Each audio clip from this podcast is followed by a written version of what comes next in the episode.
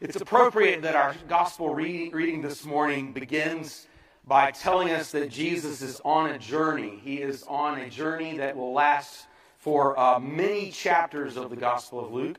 We don't know chronologically how long Jesus was on this journey. He was leaving Galilee, where he uh, had come from, where he was from, sort of like being from Stark or Williston or maybe even Hawthorne would be a good comparison.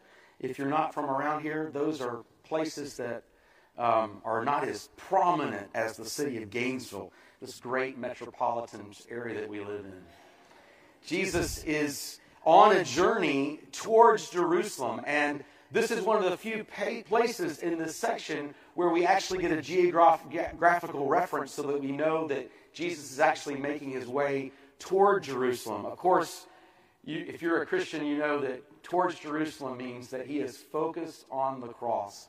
He is going to Jerusalem. He knows what awaits him there, but he also knows that that is the price to be paid for the salvation of the world. Jesus is on this journey. He's moving there, and in the midst of his journeying there, we get all of these teachings that Luke puts together for us in these middle chapters of Luke's gospel. Luke is the longest of the gospel narratives, and this particular portion, and what I mean by that is from chapter 9, verse 51, where Jesus says, If anyone would come after me, he must deny himself, pick up his cross, and follow me. From right that moment, that verse, all the way over to chapter 19, Jesus will be on this journey towards Jerusalem.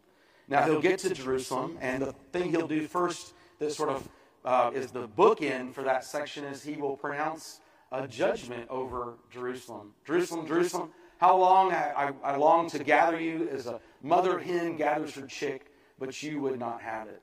You who stoned the prophets.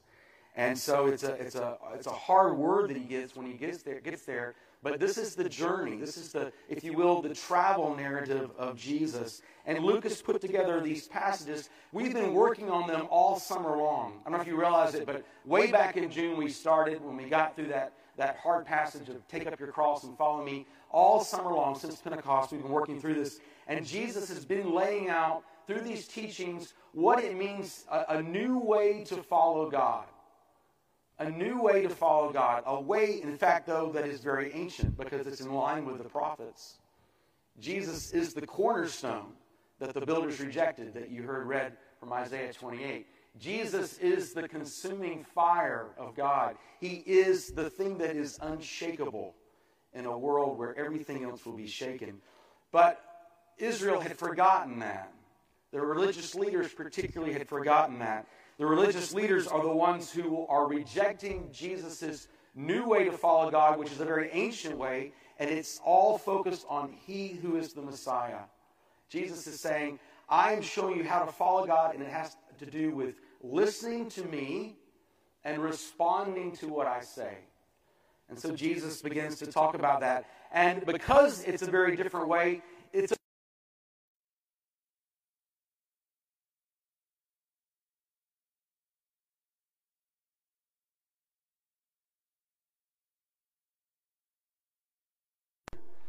I've come to divide even a man's family, three against two. I mean, talk about tough passages, but Jesus is getting the attention of those who are listening to him because he's telling them this way of discipleship is going to be radically different from the religious leaders that they've been hearing up until this point. Jesus is showing the new way. And today's scripture is no less a challenging passage uh, for discipleship. Now, among all the people that are there, um, there is one shrewd, astute question asker. Probably a person that could hang out at Servants of Christ. This is one of those intelligent, well thought out questions that I could see somebody from Servants asking at some point. Raises his hand to Jesus and says, You're talking about some really tough stuff, Jesus. So I can only conclude that perhaps there will only be a few who will in the end be saved. Because you're, you're dissing the religious leaders. You're making it clear that this way is different and, and that it comes with great cost. surely there won't be a lot of people who actually enter into God's salvation. That's my paraphrase of the question. The question is actually, will these will there only be a few who are saved? And I think this is the question that's important for today. I mean, people ask that. They, they wonder, you know, how many people will make it to heaven? People like to speculate about uh, how many Jewish people will make it to heaven based upon that 144,000 number that you see. And people want to know about uh, Gentile believers, how many will be in heaven. It's kind of a, a question that I think probably a lot of us would like Jesus to answer clearly and, distinct, and, and concisely. Jesus never ceases to frustrate our need for him to be plain and simple and just do what we ask him to do. Jesus is always contrary in that way. He always challenges us. And so Jesus does not directly answer the question. Rather, he turns to the questioner and points the question back at this person and says, strive to enter through the narrow door. Let's don't talk about they and them and we and those sorts of things. Let's talk about you. You strive to enter through the narrow door. Makes it extremely personal, doesn't he?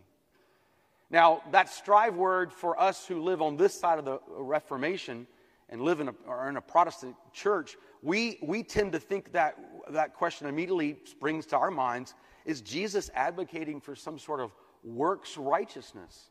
Is he saying strive, dig, work harder to earn your salvation? Is that what Jesus is getting at? No.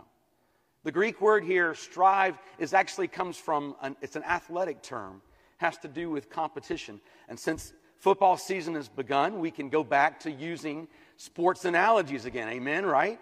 So what Jesus is talking about striving, but it's not about working harder, it's about being singularly focused. I can talk a little bit more about him now because he's transferred to another school, but for three years we were privileged to know and be interacting with one of our college students, Maxime Rooney, a good friend of some of us. And uh, Maxime is a, was a swimmer at UF. He's now at an, another school. But he is pursuing one focused goal, and that goal is to make it to the Olympics. And based upon his results in the Nationals in July, I'd say he's well on his way. But being around Maxime for that three years, I got to see a little bit of an insight at what it means to be a collegiate athlete. I don't know if you know this, but they work a job much harder than going to college. College is sort of the secondary goal for a collegiate athlete. Their primary focus, whether it's good or not, is on that, that athletic goal. And it takes that incredible amount of determination and focus, singular focus goal to achieve anywhere near the success that they hope to have. That's the very word that Jesus uses here. He's calling this question asker to consider are you singularly focused on entering through the narrow door? Now, at this point, he hasn't really said much more about what the narrow door is. You could say that the narrow door seems like, well, if it's a narrow door, then maybe some people won't find it. Some people, it, maybe it's obscure. I think what you'll see at the end of the passage is that's not the case. But the narrow door indicates that there is a very limited way to get into salvation. It's like a, a small door that leads into a great open place. I've lived in Gainesville for 17 years. Yeah. And, uh, and my daughter, Samantha, tells me about this cave you can dive into that's like 15 minutes from my house. Some of you have heard of it, but I'm upset with all of you because you've never told me about this place.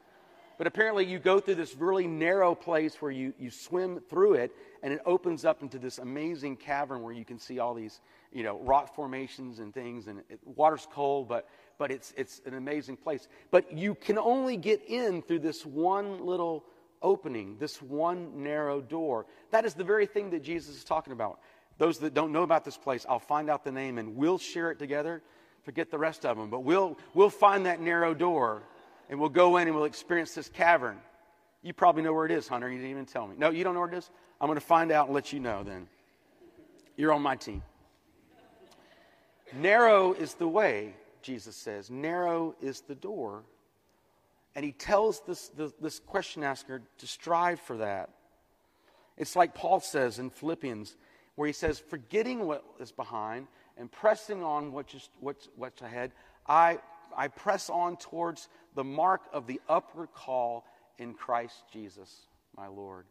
Paul says, Forget that I was a religious leader, that I was a Pharisee, that I was, I was born with all these privileges and I was a part of this elite group. All that's rubbish to me, he literally will say later on. I, I'm focused on the upward call in Jesus Christ. And that is the very thing that Paul is, that, that Jesus is calling these would be disciples to recognize. The narrow door is there, but you have to enter that door. Jesus goes on to say more about the door. He says that many will seek, but won't enter in.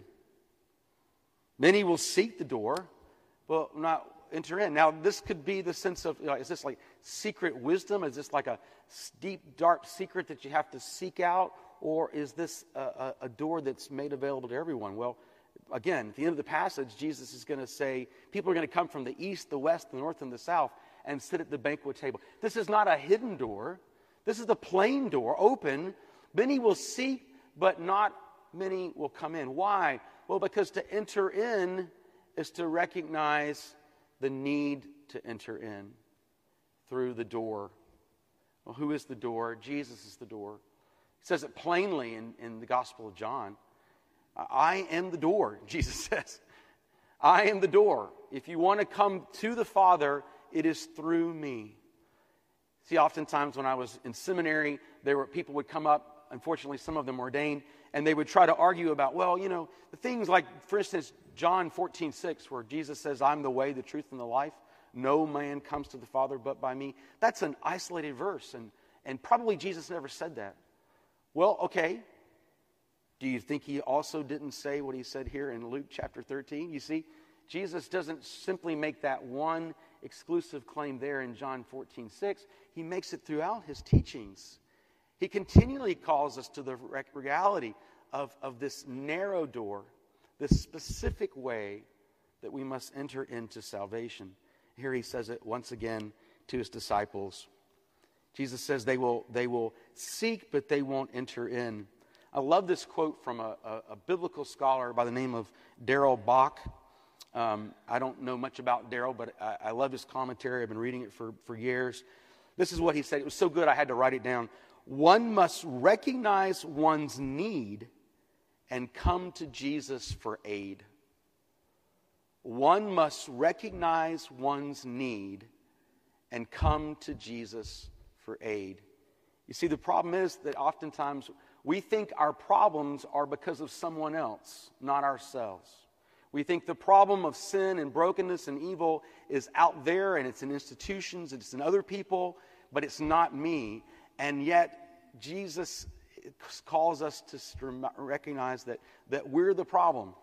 He says it really clearly in chapter 5. He says, I've not come to call the well, it's not the well, excuse me, he's not the, the well, that's W E L L, those who are not sick. It's not the well who, who need a physician, but those who are sick. I've not come to call the righteous, but sinners. Now, is Jesus saying there are some who are well and some who are sick, some who are sinners and some who are righteous? No, I don't believe that's what he's saying. I think, I think what Jesus is saying is there are some who recognize that they're ill, that they're not healthy. There are some who recognize that they are sinners and they come to Jesus for aid. And there are some who cannot come to Jesus because it would mean they have to admit that they're the problem. One of my favorite quotes, uh, Solzhenitsyn, famous uh, Russian uh, person who worked against communism, uh, Solzhenitsyn, said that the, that the evil runs through, not through institutions, but the heart of every man and woman. That, that sin, evil, destruction runs through our very hearts. We are the problem. But we have to recognize that and then come to Jesus, who's the aid. That's, I think, why Jesus says that many will seek. they will be spiritually minded. They'll, there's a lot about Jesus to attract them, but when it comes right to the root of what he says and his call, they can't accept it because it's too radical. You're saying I'm the problem. And that you're more concerned with changing me than changing institutions and laws and culture.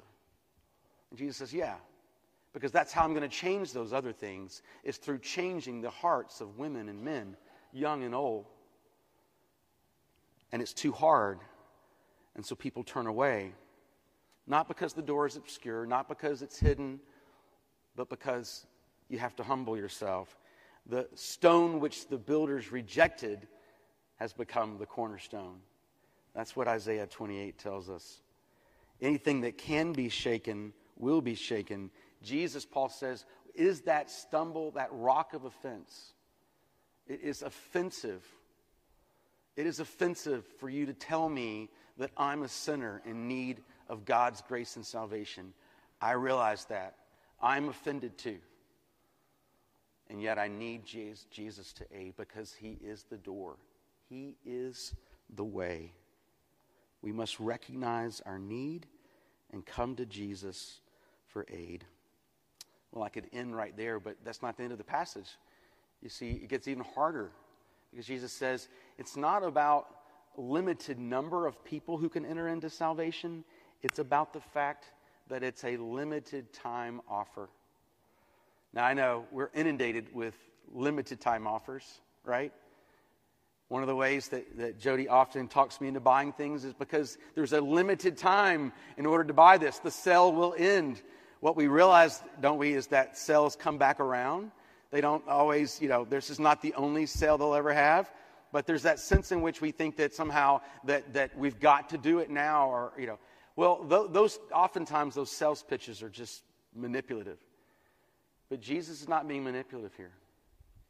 He's reminding us that we can't put off this decision forever.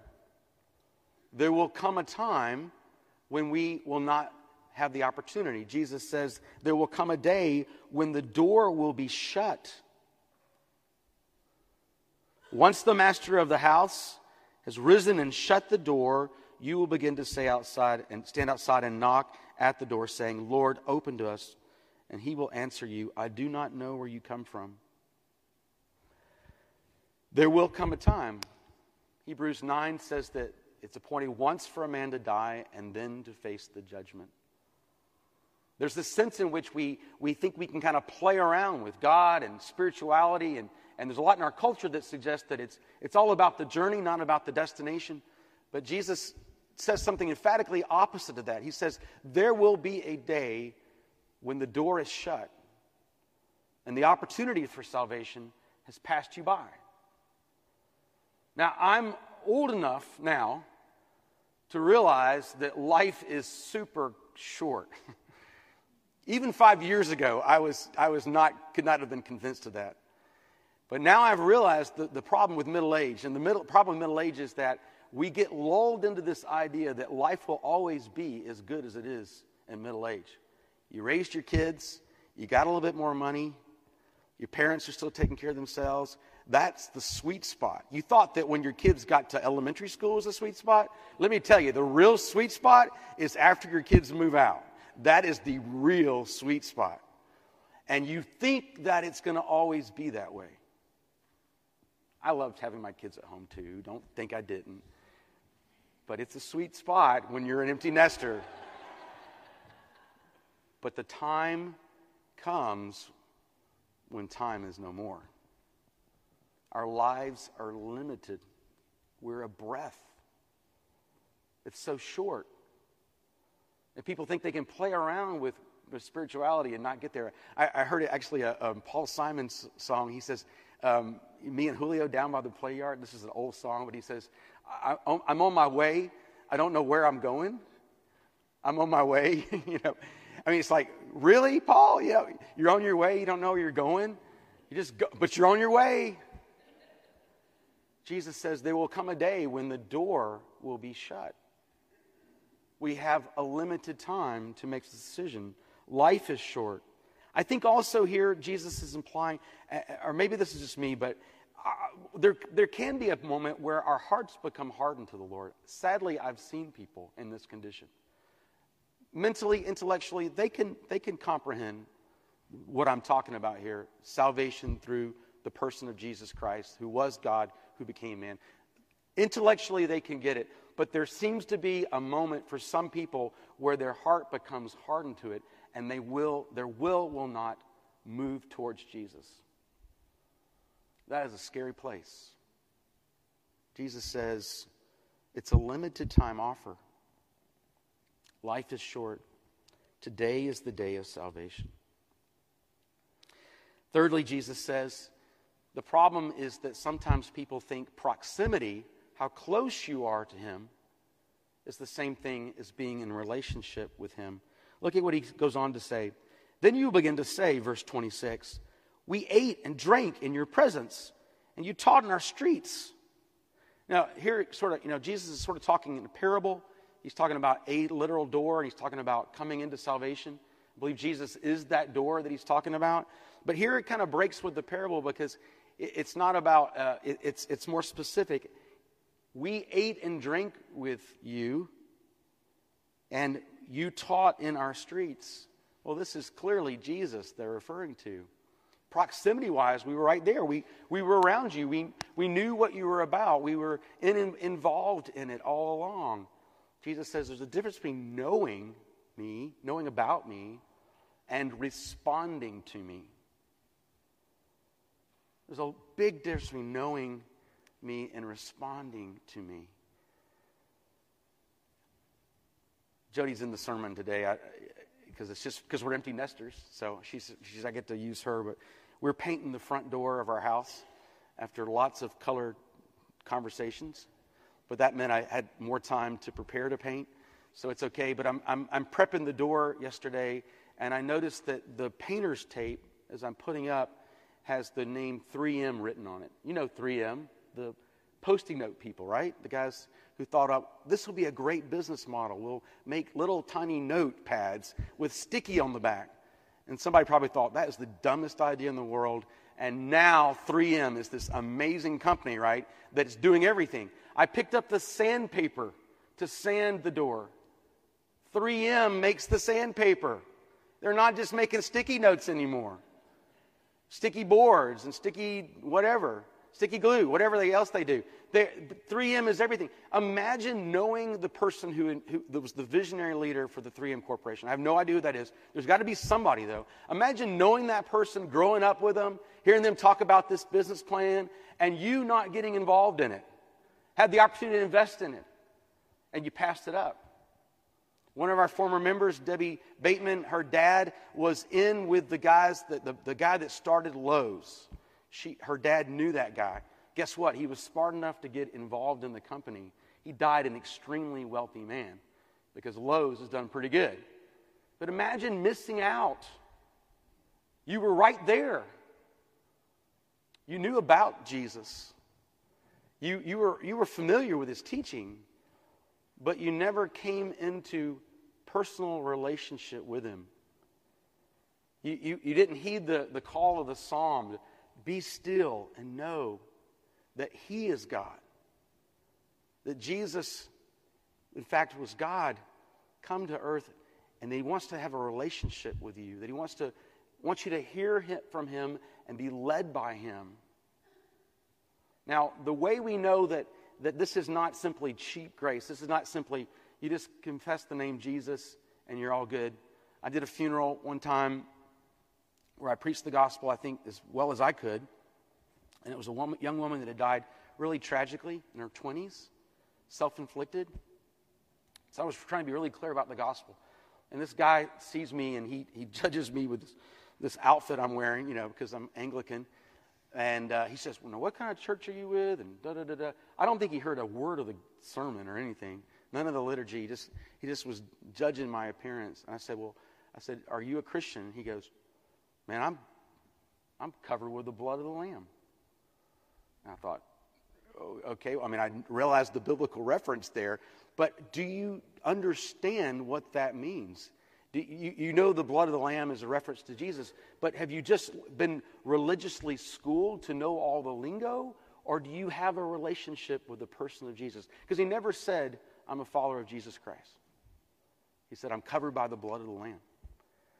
And unfortunately, there wasn't an opportunity for me to go on further with that. I'm not sure he was open to hearing from me anyway. But that reminds me that, that this, this idea that Jesus says that we can be so close in proximity and yet not come into contact with a relationship. To, again, it's about listening to Jesus and responding to what he says. And that's why I think the last little part there is really important. I don't know if you caught it when we were reading it through. He's, after he says, I don't know you, I don't know where you come from, rather. I don't know where you come from. It says it twice. He says, Depart from me, you workers of evil. Man, Jesus, come on, lighten up a little bit. Workers of evil? I think this is a relationship. To be in a personal relationship with Christ is to allow Christ to transform us. You see, if, if, we, if we call in the name of Jesus, but we're still those who, and rather than working for righteousness, are working for, with, with evildoers, if we're still in alliance with the workers of evil, then, then we've not truly come into that relationship where we're hearing from Jesus and responding to him.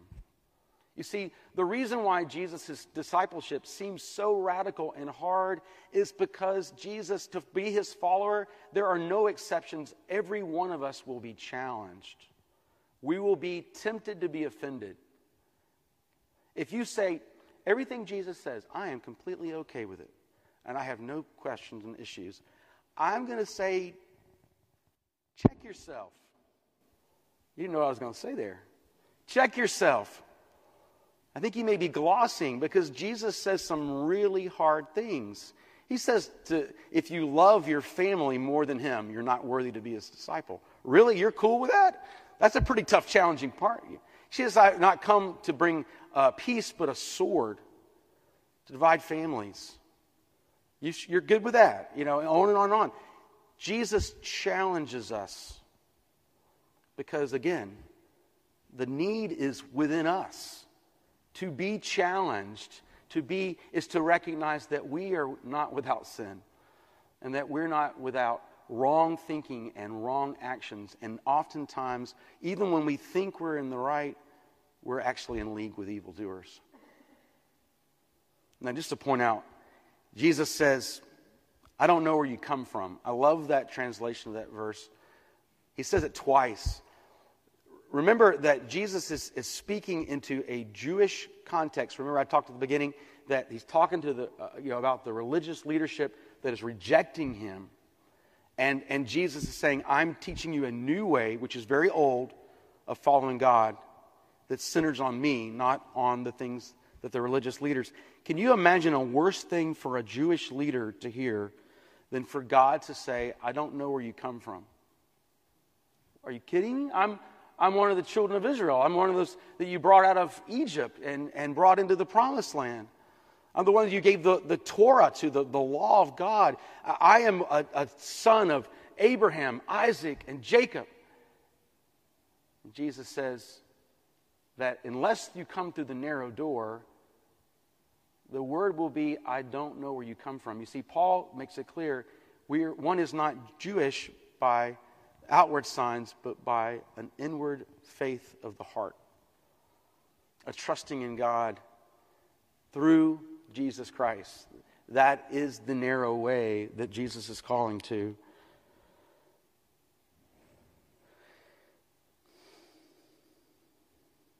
Well, finally, having clarified about the narrow door, about the limited time, and about being wary of the, the the proximity but not having a true relationship, Jesus answers the question. I've already, uh, I've already told you this last verse, verse 29. Jesus, or not the last verse, but near the end, Jesus says, People will come from the east and the west and the north and the south, and they will recline at the kingdom of God. There will be, he says in the right before, it says, there will be, there will be many sitting at Abraham, with Abraham and Isaac and Jacob and the prophets and the kingdom of God, but you yourselves will be cast out. Right there, he is, he is, that's an indictment of the religious leaders. Now, just to say, there are many, all the followers of Jesus at the beginning were Jewish. And there are many followers of today who culturally would identify as being Jewish. But Jesus, to the religious leaders, is saying those things which they are teaching are contra to the kingdom of God, and, and, and they will not enter the narrow way if they follow those things. But many will come from the east and the west and the north and the south. Is, is, is there, a, so to answer the question, is there only few who will be saved? No. There are many, many, many, countless people who will come from all sorts of places. Well, what is Jesus referencing here? He's referencing the Gentile world that will come, the nations that will come. I read about a, a pastor who's studying, he was, he was uh, in Hartford, uh, or not Hartford, he was near Harvard, and he was in a coffee shop and preparing for his sermon, and he looks over and he sees this young Asian woman who he later finds out is Chinese, and he, he sees that she has her Bible open, and he says to her, I see that you're a Christian. And her response back to him is, Yes, I have found the narrow way. Which is such an awesome way of putting it. See, it's not obscure, it's not hidden secret knowledge. It's, it's, it's, it's a way that we can find, but it requires us to come through the person of Jesus Christ. He is the way, He is the door. Why will they be gnashing in teeth and weeping because they've missed it? They're like Esau. Remember Esau, Jacob, and Esau, and, and they want Isaac's blessing, and, and so Jacob deceives Esau, right? He, he, he pretends to be him. He, he puts on, you know, skin to look like he's hairy and, and, and, you know, all this stuff, prepares the food, and he, he deceives Isaac, gets the blessing. But remember before that, what, what the Hebrews is talking about is the selling of the birthright. Esau was a fool. Esau was hungry, comes into the camp, and, and there's Jacob, and Jacob has this stew, and, and so Esau says, Hey, give me some stew. And Jacob says, I'll give you some stew if you give me your birthright. Esau says, Well, what, what matters is my birthright if I'm dead? So, sure. So he trades his birthright to be the firstborn. He trades that for a bowl of stew. And then later on, when he comes to Esau, Esau comes to Isaac, he says, Father, bless me. Don't, don't, you know, and he, he weeps and he cries. It could be gnashing of his teeth there. And Isaac says, No, you, it's done. Your brother has the birthright, your brother has the blessing, and, and you who had every opportunity have become a fool, and you've given your birthright away for a bowl of stew. Man, Jesus says, there will be those, many around the banquet in the kingdom of God. And behold, some will, are last who will be first, and the first will be last. I think this is a reference to the Jewish people. I said already, many Jewish people. All the early believers were Jewish, but, but many Jewish people also rejected Jesus. The religious leaders, for the most part, rejected Jesus. And so Jesus is showing that, that those who are last, which is the Gentiles, will be first. But that also said that those who were first will be last, but they will enter in. And I just want to say that, you know, since 1967, there has been an explosion of Messianic Jewish congregations and Jewish people who now, provoked by the grace extended to them as, as Gentiles by God through Christ, are now calling on the name of Jesus. And, and so I think that, that God will fulfill this prophecy at the end, but it will come through the person of Christ. Christ is the way. Now, this morning, we each need to consider whether we're close to Jesus or whether we're in a relationship with Him.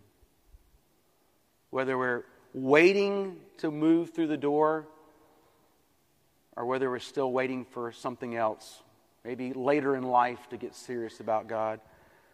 Sometimes that later doesn't come.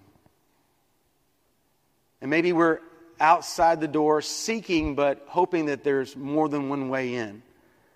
Because it just doesn't seem right to be one way. Jesus says emphatically, He is the narrow door, He is the way.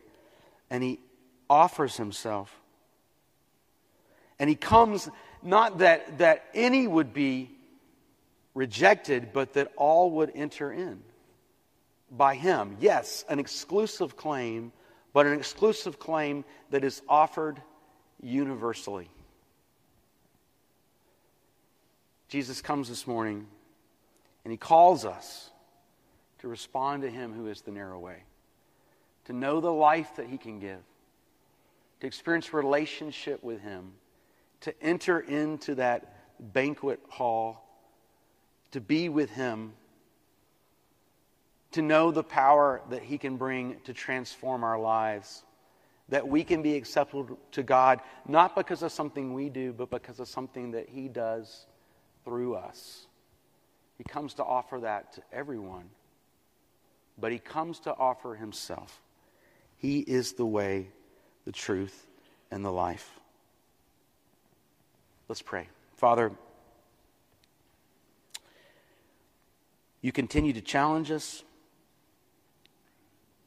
But we seek, Lord, to know your voice, to hear your truth,